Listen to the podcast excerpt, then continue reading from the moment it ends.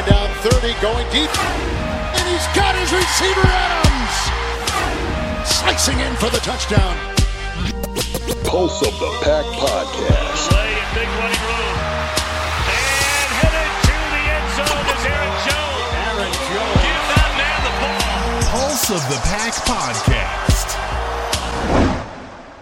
Do you want to experience the thrill of a Packers game at Lambeau Field?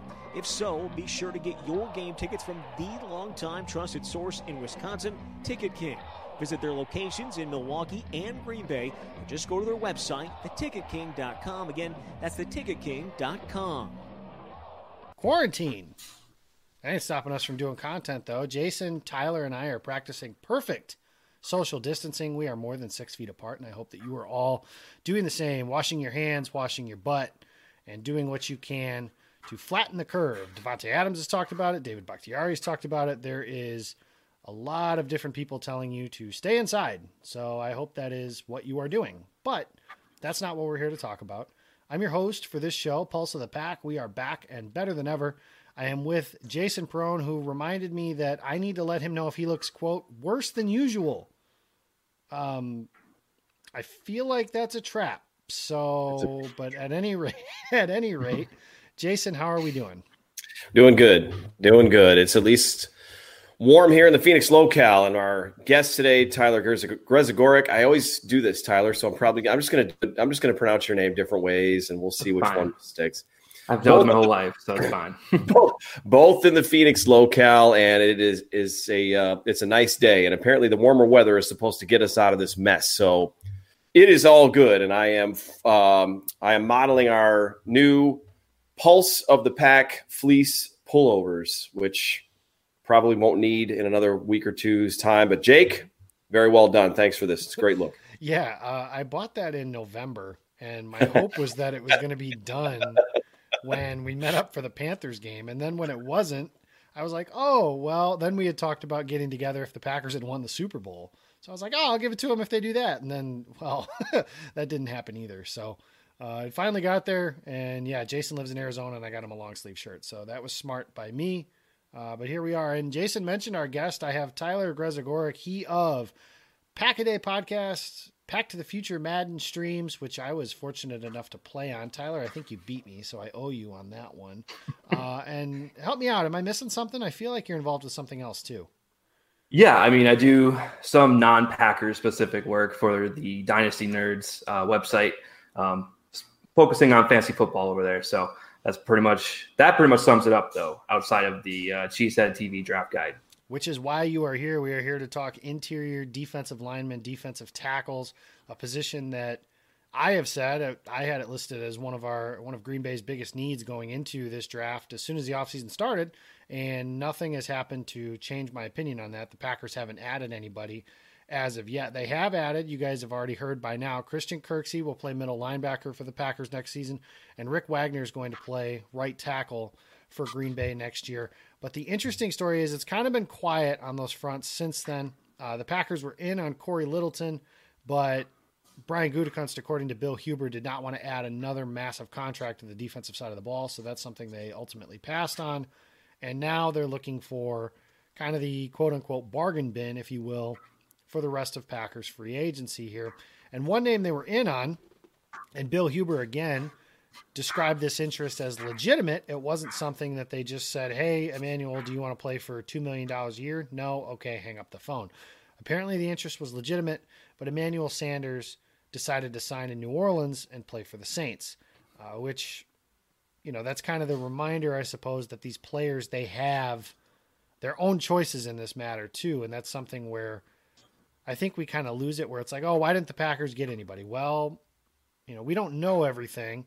And I strongly doubt that Brian Gutekunst, who said receiver was a position they would look to add to this offseason, is sitting on his hands and content with the group that he has in his room right now and adding a rookie and calling it good.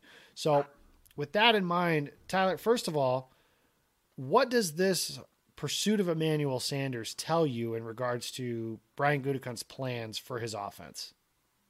Well, and it's not just Emmanuel Sanders; it's Austin Hooper as well. It's incredibly clear that Gutekunst wants to add some fire, some pop to this offense. He you know he's done it in the the past couple off seasons with with different positions. He goes into the off season with a with a noted deficiency, and he does everything he can to to fix that deficiency and make it a strength. And so, with each passing day that the Packers are unable to add one of these free agent wide receivers or high end tight ends, you know the the price goes down on the remaining guys like a Robbie Anderson or a Breshad Perriman, um, and then you go into the draft, and I think if they're not able to land uh, at least one veteran pass catcher in free agency, I think you're looking at Gutekunst taking it to the draft and really kind of throwing the full force of draft picks at the position. So it's going to be something to monitor for sure because I think that he is dedicated to really addressing the position this offseason. I just don't think that the financials have worked out in his favor yet.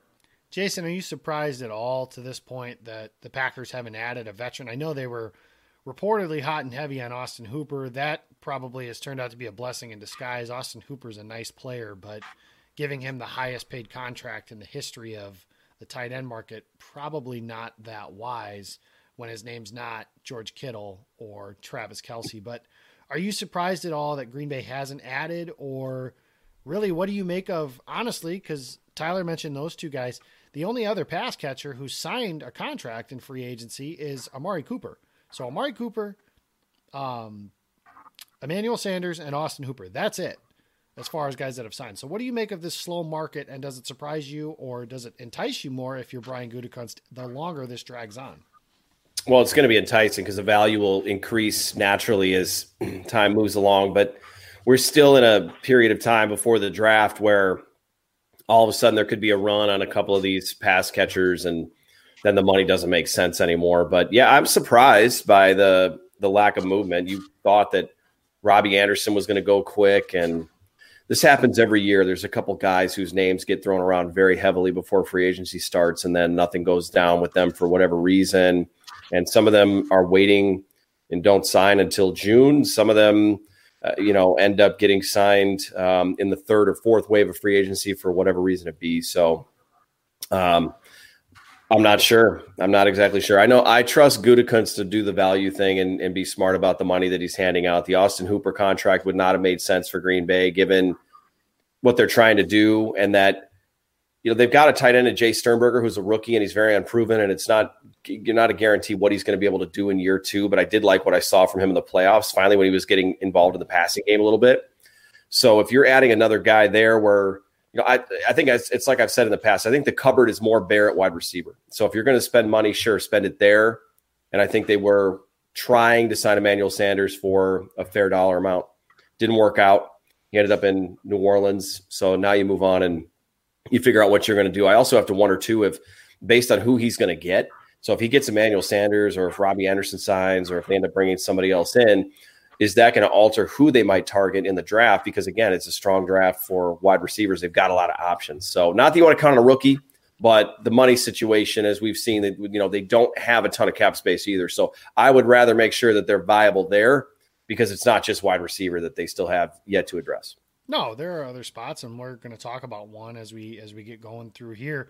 Tyler, Jason brought up a couple names. You brought up another in there, and that was Breshad Perriman, Robbie Anderson, is there a guy out there that you think makes a lot of sense for Green Bay if the dollar amount is correct? Obviously, Robbie Anderson is somebody that I don't even know if a lot of us really considered as a possibility just because I think a lot of us thought he was going to get 12, 14, 16 million. But now reportedly that market has gone, quote, radio silent, which is interesting because the longer he's out there, obviously, the further his price theoretically drops. But based on meeting need and value, is there a guy out there, or would you rather just kind of go to the draft and see what happens after that? I think there's only a couple of guys. Um, one of them I didn't mention before, and that would be Delanie Walker. I think that if you bring him in to, to really solidify the tight end position, you can kind of sweep that position under the rug. You go into the offseason, or the remainder of the offseason with Jace Sternberger, Delanie Walker, Marcedes Lewis, and Robert Tonyan. Um, I think that that adds another dimension to the offense. But if we're talking about wide receiver, I think Breshad Perriman is probably the best bet for uh, low risk, high reward. Uh, you know, he had a strong finish to the 2019 season. Um, not a lot to base uh, a contract off of other than that. Uh, he's moved around quite a bit early on in his career. Uh, last two teams were the Buccaneers and Baltimore. Uh, you know, he's moved around quite a bit for a reason. He, has been rather inconsistent, but he has all the tools, he has all the talent, he has the athletic profile that Gutekunst has shown to really just I don't even know what the word is for it, but he just loves he loves athletic players, and uh, I don't know if it's to a fault. Sometimes I don't think we've seen it hit that point yet. However, he really fits that profile of what Green Bay Green Bay is looking for, and I think that he'd be a good veteran guy to bring in to compete for for snaps at the wide receiver position. I don't think if he comes in, he's the de facto number two over uh, Marquez Valdes Scantling or even Allen Lazard. I think I think those three guys are still competing for the number two spot, even if Perriman does land in in, in uh, Green Bay. But you know, regardless of what they do in free agency now, I still believe they're going to address it in the draft. I think it's just a matter of what degree, and so uh, if they bring in a guy like Perriman, maybe they only spend a high pick on one receiver. If they don't bring in a guy like Perriman, uh, maybe they spend uh, two of their top three picks on receivers. I don't I don't know what Gutekunst's plan is, but I do believe um, with 100% confidence that he does have a plan. And so uh, we'll see what they do moving forward, but they, they've shown strong interest in improving that group. So that they have, and I'm interested. You know, Breshad Perriman, somebody I talked about the other day. There's a lot of people. Um, that, and I'm basing this on Twitter mentions and stuff like that, but a lot of people seem to think that that's a surefire fix to that position and saying, quote, the Packers need speed. Well, Marquez Valdes Scantling runs fast too.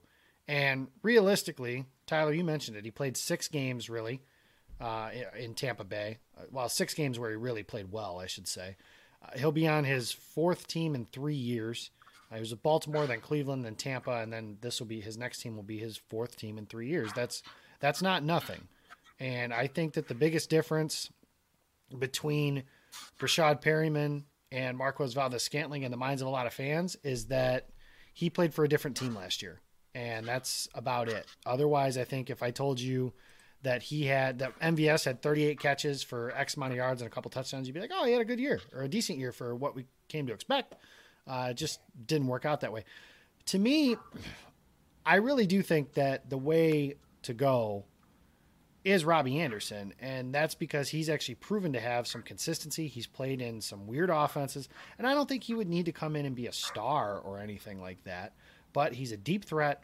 He's shown consistency to do that from a year to year basis, something Breshad Perriman hasn't had, which makes me wonder why his market is the way that it is.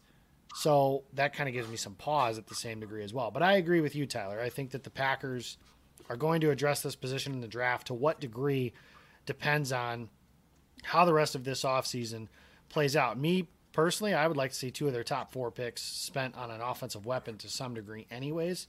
Um, but we'll see if that's you know that's how the board falls. Obviously, I don't want them to pick a receiver at 30 just to pick a receiver at 30. That doesn't make a whole lot of sense because if there's a better player at another position, that makes a lot more sense than to pick you know, your B wide receiver, if you will, instead of your A defensive tackle, just to throw a position out there. Jason, Tyler mentioned Delanie Walker, and he's somebody that I wasn't necessarily in on, but now with Danny Vitale moving on, I do wonder if the Packers are going to kind of attack that fullback role in a similar way that Mike McCarthy did in the end of his tenure and the way LaFleur did last year once Jace Sternberger came back. And that was using his tight ends in more of an H-back kind of role. And Delanie Walker has some – experience in that regard. Jace Sternberger obviously does as well. But is this somebody if he's going to play for two or three million bucks? I mean, is this somebody that brings value to the offense, or would you rather them just kind of roll with what they have, which right now is Sternberger, Marcedes Lewis, and Robert Tonyan? No, I like Walker at that price. I think that's fine. I think Sternberger would be your H back. You need a little more dynamic athleticism at this point. I, I, don't. I didn't watch a lot of Delanie Walker this past season. I just know that he's getting up there in football years. So it's a value thing though, because if I, I look at a lot of mock drafts, which I know some people discount completely, but there's there's something to it. Tight end is is something that sometimes pops up on, on Green Bay's draft board, and when you get in the later rounds, you, you want to take the best player, and maybe it's a tight end anyway, and you're not necessarily drafting a tight end to be in your, your dynamic and in your offense. You're just trying to get an athlete or a body, and maybe they're a special team or what have you. But it removes any sort of temptation or need to do it early, so then they can focus on more dynamic guys to fit what I think you're saying, Jake, which is you know at least two of the first four I'm hoping it's three personally that are offensive, and that that can include the offensive line too. But it just it moves tight end, you know, out of the way there.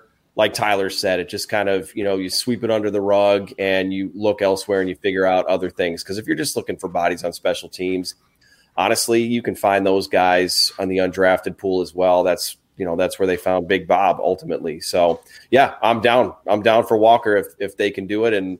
Um, I guess it also depends too on on if and how they decide to create some space for themselves.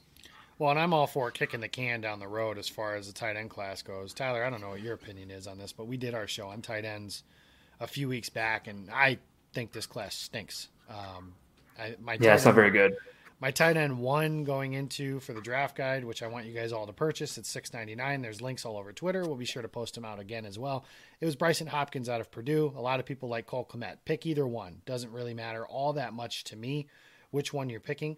Last year, I would have had them behind uh, Brycen Hopkins, who was my one this year, would have ended up behind both kids from Iowa, Jace Sternberger, and Irv Smith. So that puts them at fifth, at the very highest for this year. And I think you can make a good chance or a good argument that he's even further down the list than that. It's not a good class. There are some decent role players that they can get later in the draft, but again, that's a position where I would like the Packers, if they're going to draft somebody, to aim a little bit higher.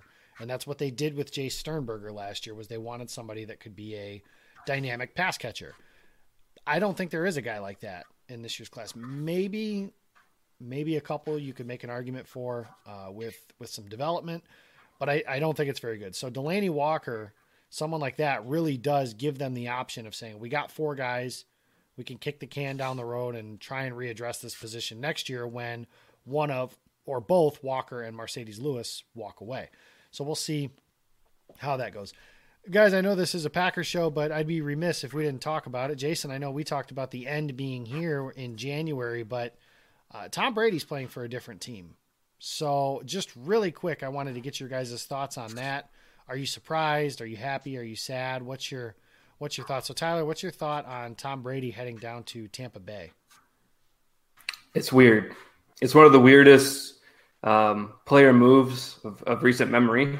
Um, it, it's just not somewhere I would have ever envisioned Tom Brady playing.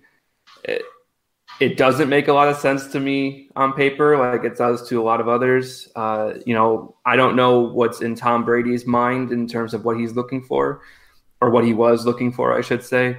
But maybe he, he saw that offense with uh, Mike Evans and Chris Godwin and OJ Howard, and uh, he's, you know, he wants to go down there and uh, really kind of put together an offensive force. And I think that he can do that with the weapons that he's going to have. I think we're going to get um, a pre 2019 Tom Brady, as we can all admit, last year was not his best year.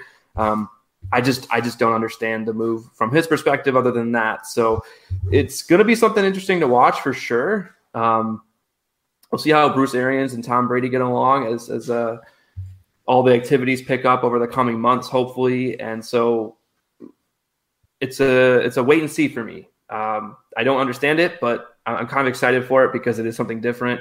Um, it means the Patriots are likely going to be without a quarterback or starting Brian Hoyer at quarterback in week one, which I'm okay with as well.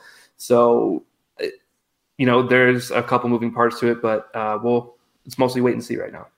Yeah, maybe I'm just conditioned, but I still fully expect the Patriots as of today to win the division. Maybe I'll come off of that uh, as it gets closer to the NFL season. But I was a little surprised. Tampa Bay wasn't one that was really brought up as a potential suitor until we got closer to the final destination, if you will. Uh, it was, you know, it was Tennessee, and then it was the 49ers, and then it was the Chargers or the Raiders, and it really turned out that Brady only really had, honestly, two suitors. Uh, the Patriots kind of said they put the ball in his court, which is to say, we didn't really want him. That's an easy way to kind of not show him love, so to speak, and let him go uh, and go from there. But Tampa Bay and the Chargers were the only two teams to give him a legitimate offer. Um, I was a little surprised about Tampa as well. You mentioned that you don't understand it from the fit standpoint. I'll say this weapons is not going to be a problem. You mentioned those guys. You didn't mention Cameron Brate. He's a really good tight end, too. I'm sure they'll add a running back and some help to the offensive line. I mean, the, the Bucs do have some weapons. My concern is the same thought that I had, regardless of where Tom Brady went. And that's what I think Tom Brady's washed up. Uh, I, I think that Father Time is undefeated. And I think that there's a really good possibility that you see that this year and even more full force because the Patriots did everything last year to they told you exactly how they felt about their quarterback all season long. They weren't aggressive at the end of halves. They were running trick plays throughout courses of games when they didn't think they could score. Those are things you do more so when you think that your quarterback can't do it in a quote normal structure. So I'm curious to see how that goes.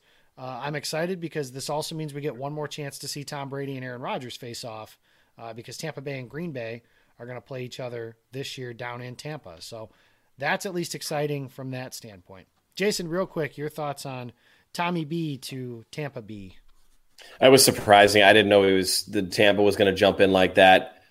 And for me, as the rather elder statesman of the group here, I will just say I've seen way too many examples of guys who extend their career by another year or two, and it's just for the sake of playing on their terms and leaving on their terms. So, I mean, not that Tom Brady, you know, I, I don't, I'd like to think New England, if he decided, hey, I'm going to retire, then if you're not interested in bringing me back, that they would have helped him do it gracefully. But it's why players do this. And everyone talks about the money and how he deserves it and all this, this other kind of stuff. And I don't know. I mean, it, it to me, it's it's going to be weird to talk about, and I think you know it, it's going to change this the conversation that we have at the bar ten years from now about how great Tom Brady was when we tell our kids about Tom Brady and and you know we talk about him and spending one year in Tampa, kind of like I, I, think about it in terms of like Unitas finishing in as a Charger and and yeah, you actually watched that happen. I yeah, absolutely. Uh, you know, I was a young high schooler at that point. No, I don't. But it's it's just watching some of those guys just playing a different uniform. You know, like Favre in a Vikings uniform, for example. You could have said Jets. Uh, yeah, yeah. that would have made a lot more sense. But that's you know, it's fine. Listen, it's play until you can. I'm impressed that he's playing. You know, as a guy that's still older than Tom Brady. Uh, I'm I'm impressed that he's still playing pro football. So for that sake, I'm rooting for him. Um, just not when they play the Packers, obviously. I'm not rooting for him because I never really have. But that being said, I, I do think that something you mentioned that brings up a valid point is that Tom Brady has earned the right to go out on his terms. Uh, if somebody's willing to pay him and wants him to start at quarterback, then God bless him. He's certainly earned that right. Uh, one of the all time greats to play the position. But as we said back in January, Jason, ding dong, the witch is dead. That dynasty is dead and gone. Uh, they are not. The Patriots are not going to be there anymore, and it's no longer Bill Belichick and Tom Brady together. So that'll be interesting to watch as the season gets closer. But we have taken a lot of time, and now we're going to move into the reason we are here, and that is the interior defensive line class. So, Tyler, you wrote about the interior defensive line for the Cheesehead TV draft guide, even though before the show you said I wasn't so sure if that was the case, which was pretty funny. I'll give you that one. But so, first question I have for you is overall, what are your thoughts on this class as a whole? What's the depth look like? How many guys are in the top, you know, 50 picks? And then after that, are there some contributors that you can find in the later, well, maybe not the later rounds, because typically, I mean, Kingsley Keke is a guy that we're excited about but he was a fifth round pick, and how much can you realistically expect from a fifth round defensive lineman? Probably not a whole hell of a lot. So, but at any rate, wh- what's the depth of this class look like? Is it a good class? Is it weaker? Is it one of the better ones in this draft class? Um, I, am very meh on it, and that's the honest truth. Um, I think there's a really a couple of really nice players at the top of the class, and then there's a good number of role players, but then it dies off after that for me. Um, it's not very deep. I think last year's class was a little bit deeper um, in terms of where you might be able to get defensive line talent. Uh, I think this year, if you're not grabbing a guy uh, before the fourth or in the fourth, then you're probably it's going to be kind of hurting. So um, it's not the best group this year. It's not a bad group. Don't get me wrong. There, it's not as bad as the tight ends because they are pretty bad this year. But uh, there's definitely a a cutoff in talent, and there's definitely a, a cliff of talent, if you will, where if you just go any further, it's just going to be kind of kind of barren. So, um, with that being said, you know, a guy like Derrick Brown and uh, Javon Kinlaw, and even a guy that I really like in Ross Blacklock, I think they really highlight the class.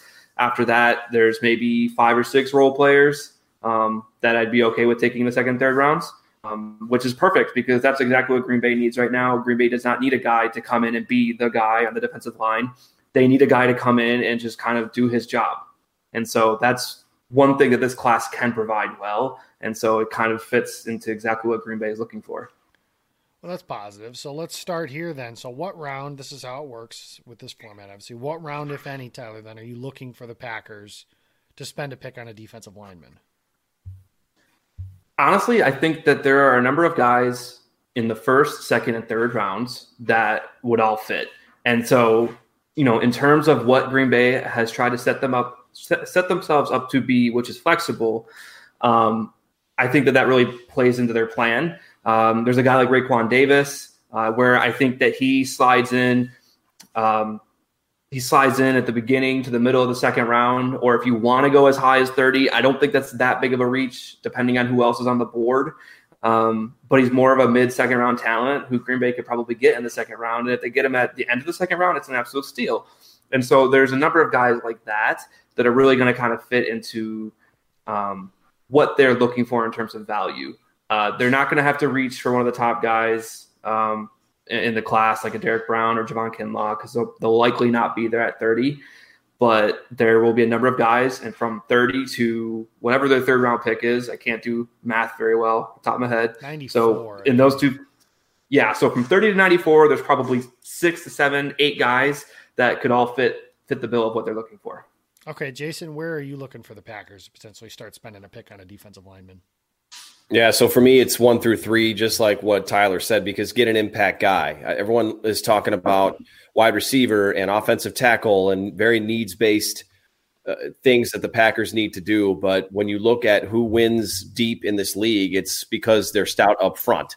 And I know the offensive line is a part of that equation. But so rounds two, three, you know, get one of these impact guys. I think um, Tyler makes a good point there. I think Raekwon Davis on the list, if you look at the list of interior defensive linemen, he's probably about the bottom of, and I'm, I'm looking at SI's rankings here. They've got him ranked ninth overall, but he's about the bottom of where I think you'd want to pick up an interior defensive guy unless you're you're just trying to provide depth because once you get to that point you just don't you don't provide the boost that you need and remember the packers spent a third round pick on Montravius Adams, and we still don't know what he's going to turn into. This is probably a make or break year for him. So you you know you've got to balance out where do you pick a guy, make him you know valid and, and more impactful to your team versus just you know okay we can still get a decent guy in five or six. I just don't think that's the case as far as defensive linemen go. And, and one name I'll throw out there that I keep seeing in mocks is Jordan Elliott out of Missouri. And it just seems to me, and guys jump in if you've seen anything different, but it just seems to me like I don't see his name any later than the third round. So it just seems like it's got to be in one, two, or three. Yeah, I'm kind of there with you guys. Uh, to me, it's yeah, pick. I mean, I know they'll pick one, and I'll get to that here in a minute. But if they don't pick one early, kind of like Tyler said, it's it's pretty meh. You know, as far as as far as that goes, there's there's three guys I think that you can pretty definitively pencil in in the first round, and Tyler mentioned them. Javon Kinlaw, Derrick Brown, and Ross Blacklock. After that, you might get a team, you know, like Green Bay, for example, to take a guy like Raekwon Davis at the end of the first round and make it a fourth defensive lineman. Uh, but I, I do find it interesting for how the board might fall because, for example, say that Green Bay has an opportunity with and I'm just throwing names, and I don't know if this is realistic. And honestly, anything at this point, it's all speculation. But if Ross Blacklock and Kenneth Murray and Brandon Aiyuk, just as a receiver's name, are there, you know, those are three positions, and those are three players that a lot of people really like. I do wonder what direction Green Bay would go if that were the case. I would tend to think that they would take the defensive tackle just because they tend to have position values and positions they consider premier positions. Linebacker's not one, receiver's not really one, and defensive line is. Uh, but I look at the position and guys Green Bay currently has. Kenny Clark is a star. Dean Lowry's a good player. Uh, he's probably not a great player, but he's a guy that you can play in your rotation on your defensive line. And after that, it's kind of just guys uh, for right now. Kingsley Keke being an unknown uh, at this point. He showed some good stuff last year, but I think it's pretty safe to say he's an unknown for somebody that didn't play a lot of snaps last year. Montravius Adams, Jason, you mentioned him. We've been talking about him since his rookie year. Uh, it's it's at this point, who knows? And Tyler Lancaster is a one-dimensional run defender. That is the most replaceable position on your roster. So if he's here, cool. If he's not, then you know you're not losing a whole lot of sleep over that. But yeah, I'm right there with you guys in the, in those first you know one to three rounds. We mentioned the guys that we think could be available there. Tyler mentioned some guys, so Tyler, you mentioned some guys after the fact. Who's somebody that you think is undervalued at this point? Somebody that you're seeing that is being picked a little later in some of these simulations that you think should go a little higher? Well, I it's funny that you mentioned that because a guy like Raekwon Davis, I've actually got him at four in my rankings. I, I think that he's I think that the hate on him is a little bit stronger than it should be because he didn't perform as well uh, this past year. Uh, he has to work on some of his consistency issues, but he ha- he has all the tools. He plays with tenacity. He plays with great leverage when he's when he's attacking the offensive lineman. He can he has a pass rush. He can he's a tremendous run stopper, and I think that that's why I really like him as a pick for Green Bay um, because he he's a tremendous run stopper with the ability to rush the passer. He could be a tremendous one-two duo or one-two punch as a duo with Kenny Clark um, because they can both kind of do. They're both. I wouldn't call them the same player uh, because they're not, but they can both do the things that Pettine is going to want them to do. And so I really like Raekwon Davis um, as a as a potential fit of draft value and scheme fit and what they would bring to the team. I, I, really think that he's kind of a home run there. And in terms of they could probably get him in the second round. I don't know if they'll get him at the end of the second, but they can get him in the second round. Uh, another guy uh, is the defensive tackle out of Utah, uh, Leki Fotu. Now, this is a guy who we talked. You just talked about Tyler Lancaster. So Tyler Lancaster uh, is a one, you know, one-dimensional run-stopping nose tackle. That is his job. So insert Leki Fotu. Leki Fotu is a master at just eating up blocks. He's he's incredibly strong. Uh, he eats up double teams for for breakfast. He, you know, he also has the ability to collapse the pocket from the interior. Now, he's not going to get a ton of sacks, but he can bull rush those guards and those centers back and, and, collapse from the interior. And so he's a guy I would really like in like the fourth round. He'd probably be the cutoff for me. He'd be the edge of that cliff that I was talking about. Because he, he'd be able to come in and he'd be able to do the same things that we're going to be pining for Damon for Damon Harrison to come in and do, which is just stop the run, eat up bodies, and let Kenny Clark, Darius Smith, Preston Smith, Preston Smith, Rashan Gary let all these guys work. Um, I, I, really like Leki Fotu as a, as a fit as well in like the fourth round uh, area of the draft. Jason, is there anybody you're seeing that's undervalued? I know you mentioned somebody to me pre-show. Um, yeah, well, I think if you're if you're thinking of Neville Gallimore, I like him on tape. Um, he's got a great size, but I don't know if he's undervalued. I think he's going to be drafted high, so I don't know that he's he's under necessarily. He's just one that we haven't talked about here. Um, but again, he's you know a great size profile. He lists at 6'2", 304. Um, you know, great measurables there, and and he's he's a big guy and he plays angry. So you know, definitely a, the type of guy you want on your roster. Um, you know, I like his film. My issues with him are intangible and have no no foundation or basis, and, and they're more off field stuff. And, and there's nothing founded to say that that's actually going to translate. So this is one area too where I I've, I've probably haven't done as much looking into as I have corner, wide receiver, offensive tackle. I mean, even quarterback.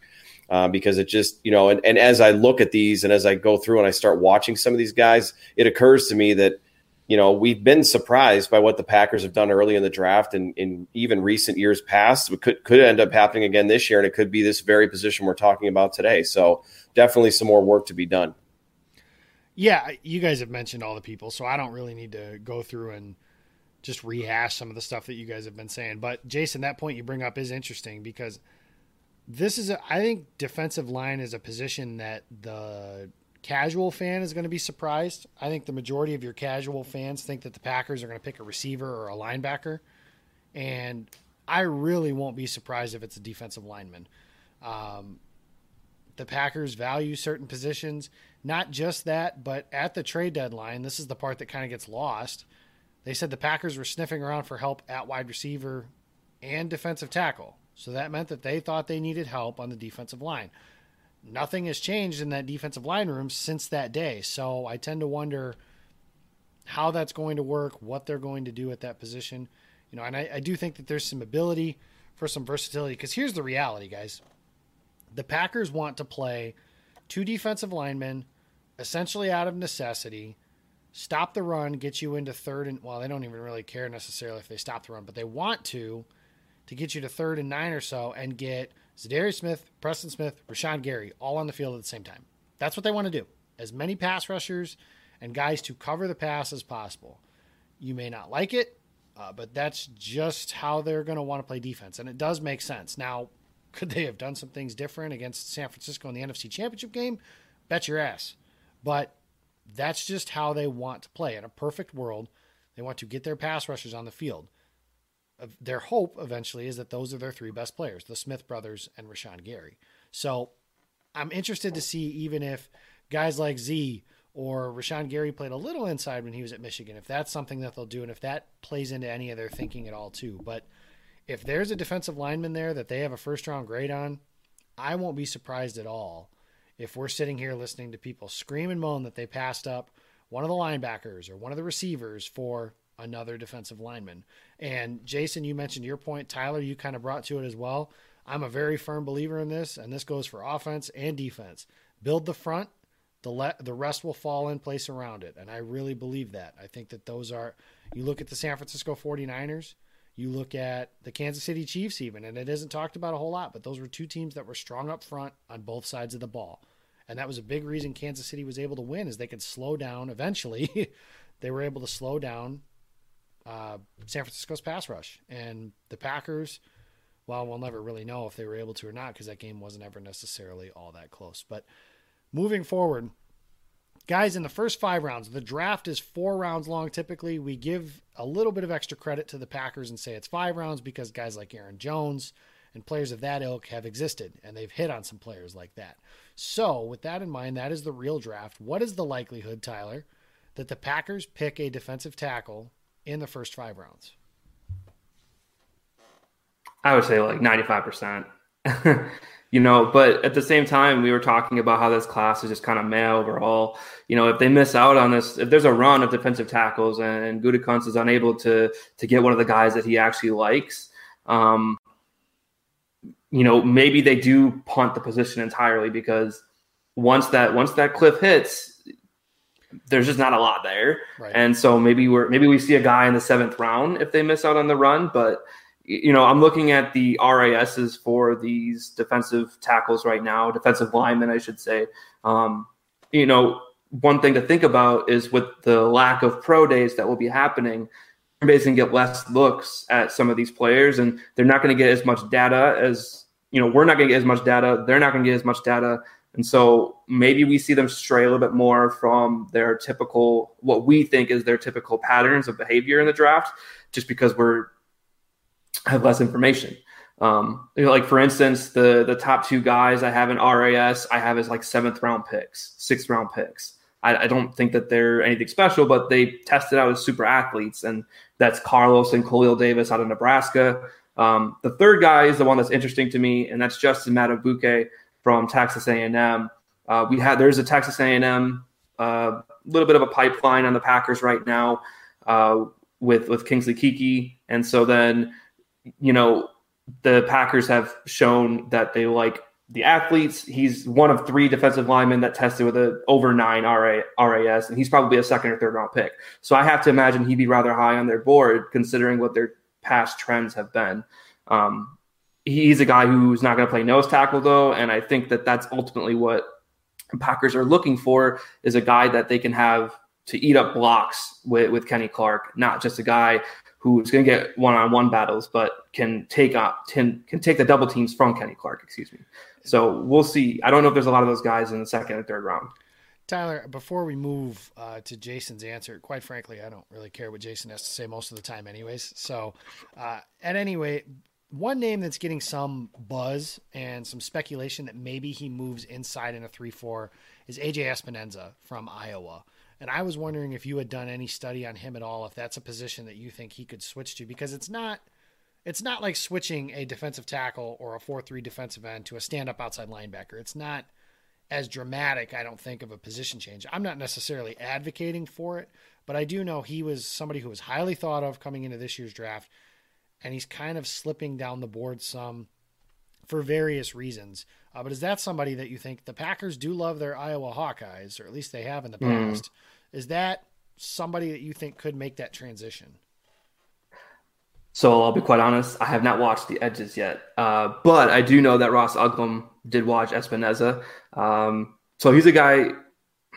Epenesa is a guy, like you said, that kind of went into the last uh, 2019 college football season with some high hopes for him. Uh, he didn't necessarily underperform, but he didn't overperform either. I think he kind of did what he was supposed to do, and that sounds weird, but it's coming off as a negative for him right now. Um, I'm not familiar with his testing numbers; I'd have to look them up, but you, you know, it's it's all about uh, when you when you start when you start talking about moving guys inside from the outside positions of the edge position.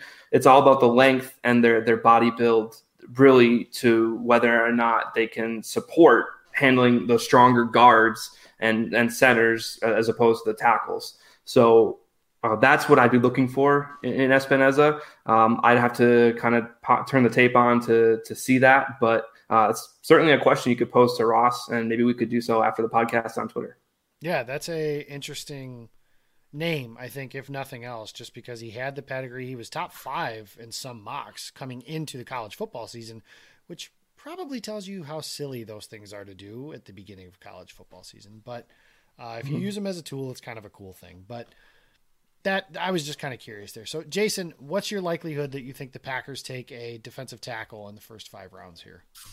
It's got to be at least eighty percent. I think they've surprised. I've said it. You know, they surprised us before, but there's the cupboard is really bare up front right now, unless you're unless you're including the times that Za'Darius Smith lines up on the inside, or if you think that they're going to use Rashan Gary, uh, Ramshow in more of that role, which I am hoping is not the answer. So it, I think it's got to be 80%. And, and for the reasons Tyler mentioned, if you want to get somebody who's going to be able to play quality snaps for you, then you've got to, in, a, in any position, really, there's very few where you can, you can count on something beyond the fourth round, really at the bottom of it, then you've got to make a pick early. So it's, I'm going to put it at at least 80%.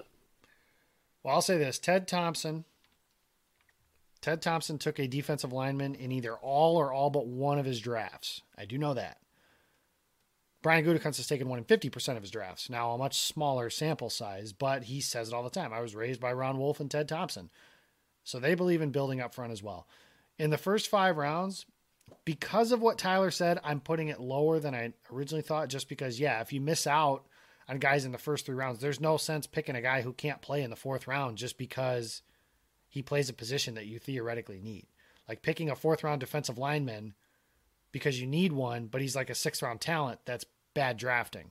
So I would hope, and I know that at least so far, I don't think Gutekunst has done that where we've sat there and gone, man, they only really picked one of those because there was a run and they wanted one of the guys and they had to make sure that they got one. I don't think that they've had anything like that.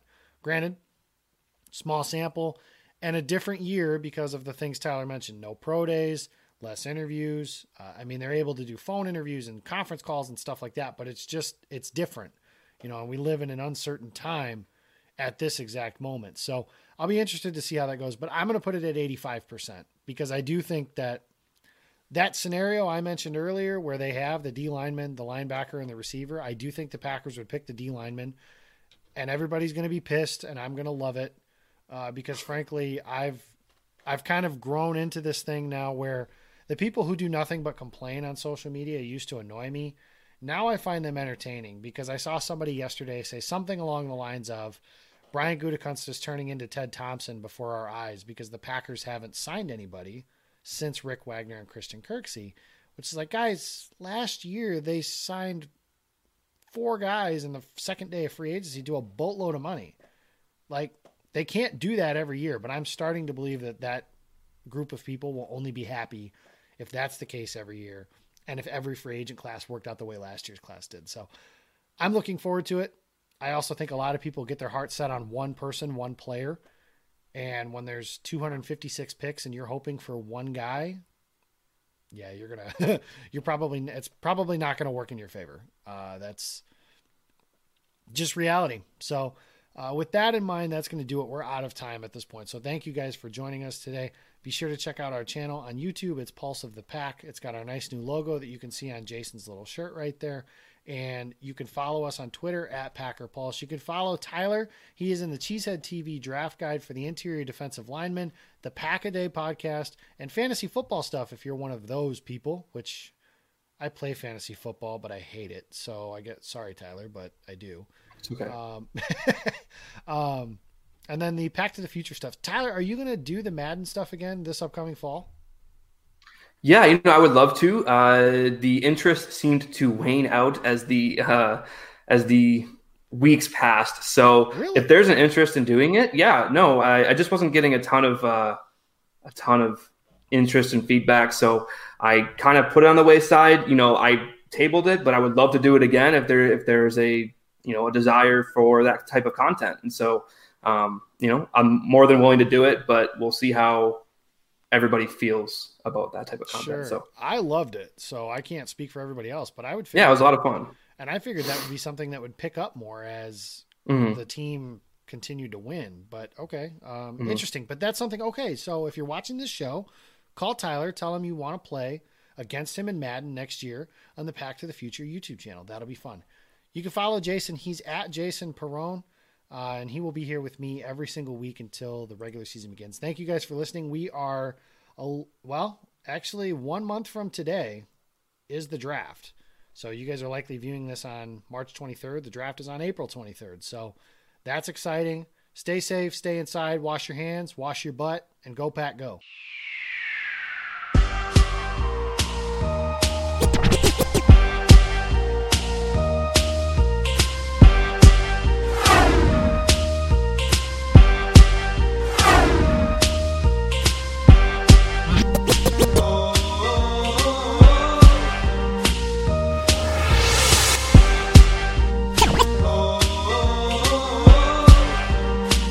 Pulse of the Pack Podcast.